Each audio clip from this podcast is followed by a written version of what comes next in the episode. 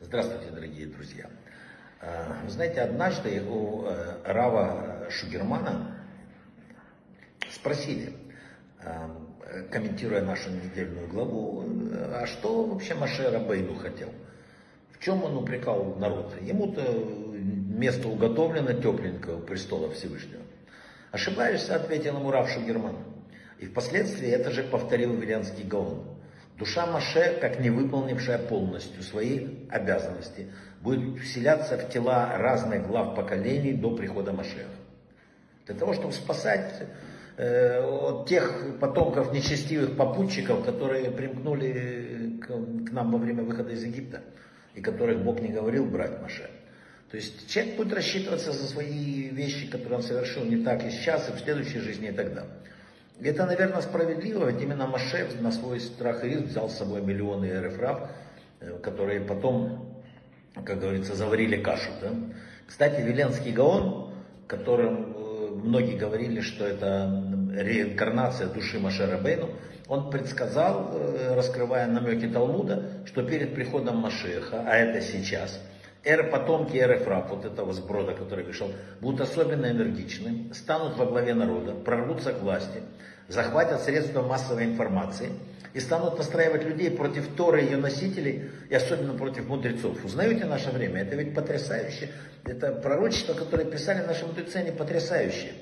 И не зря день за днем противники Торы изобретают все новые методы. Смотрите, что творится, если такого не было никогда выполнять, они выполняют честно предсказания Талмуда, что перед приходом Машеха наглость неимоверно возрастет, насмешники умножатся, и мудрость станет презренной. Кстати, там же написано, что о тех, кто стремится, сторонится зла, скажут, что они психи. Но это, это наше время, люди. Никогда такого не было. Во все времена в еврейском народе уважали людей, которые учат Тору.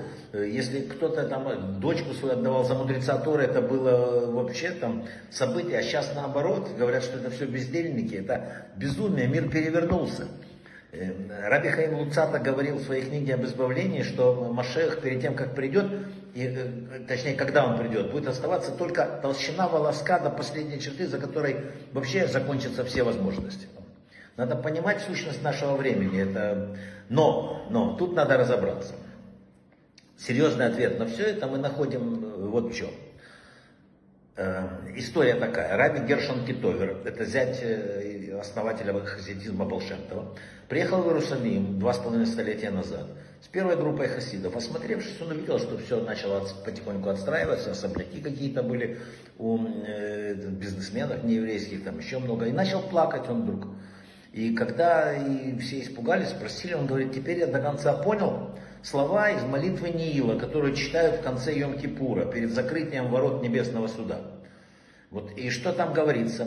Написано там так, перед этим вступлением, вспоминаю я и плачу, видно, как прочно стоят другие города, и лишь город э, Господа словно не звержен до преисподней. И все-таки мы на тебя уповаем. И вот до прибытия в Иерусалим Титовер думал, что это сравнение там Парижа, Лондона, что вот мы переживаем, что они так расцветают, а Иерусалим недостаточно красивый. Но он и так красив, Иерусалим, посмотрите. Никакой город рядом нельзя. В чем же тогда дело? Здесь есть э, как понятие небесного Иерусалима. Настоящий Иерусалим это не, не только вот э, то, что мы видим, это скорее всего не то, что мы видим. Это тот духовный Иерусалим, который находится в небе и который мы строим своими поступками, ну, как бы соотношением духовным э, всего поколения. И вот Ктуэр плакал с тех пор до сегодняшнего дня, потому что от того э, Иерусалима, к сожалению, духовного, он, он полностью разрушен.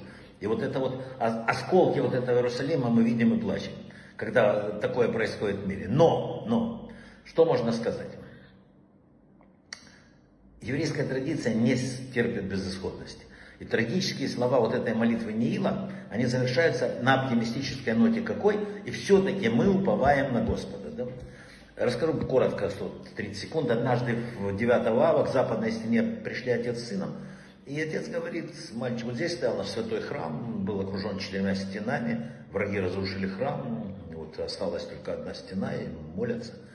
Они плачут, вспоминают храм. Но папа говорит сыну, скоро придет Машех, он отстроит э, Бет Мигдаш, И стены вокруг него обязательно будут. И мы должны не плакать, а радоваться тому, что одна из них уже стоит. Осталось построить только три. Вот так надо смотреть, наверное, на мир, но не забывать, что сегодня не все так просто. Брахава от слаха.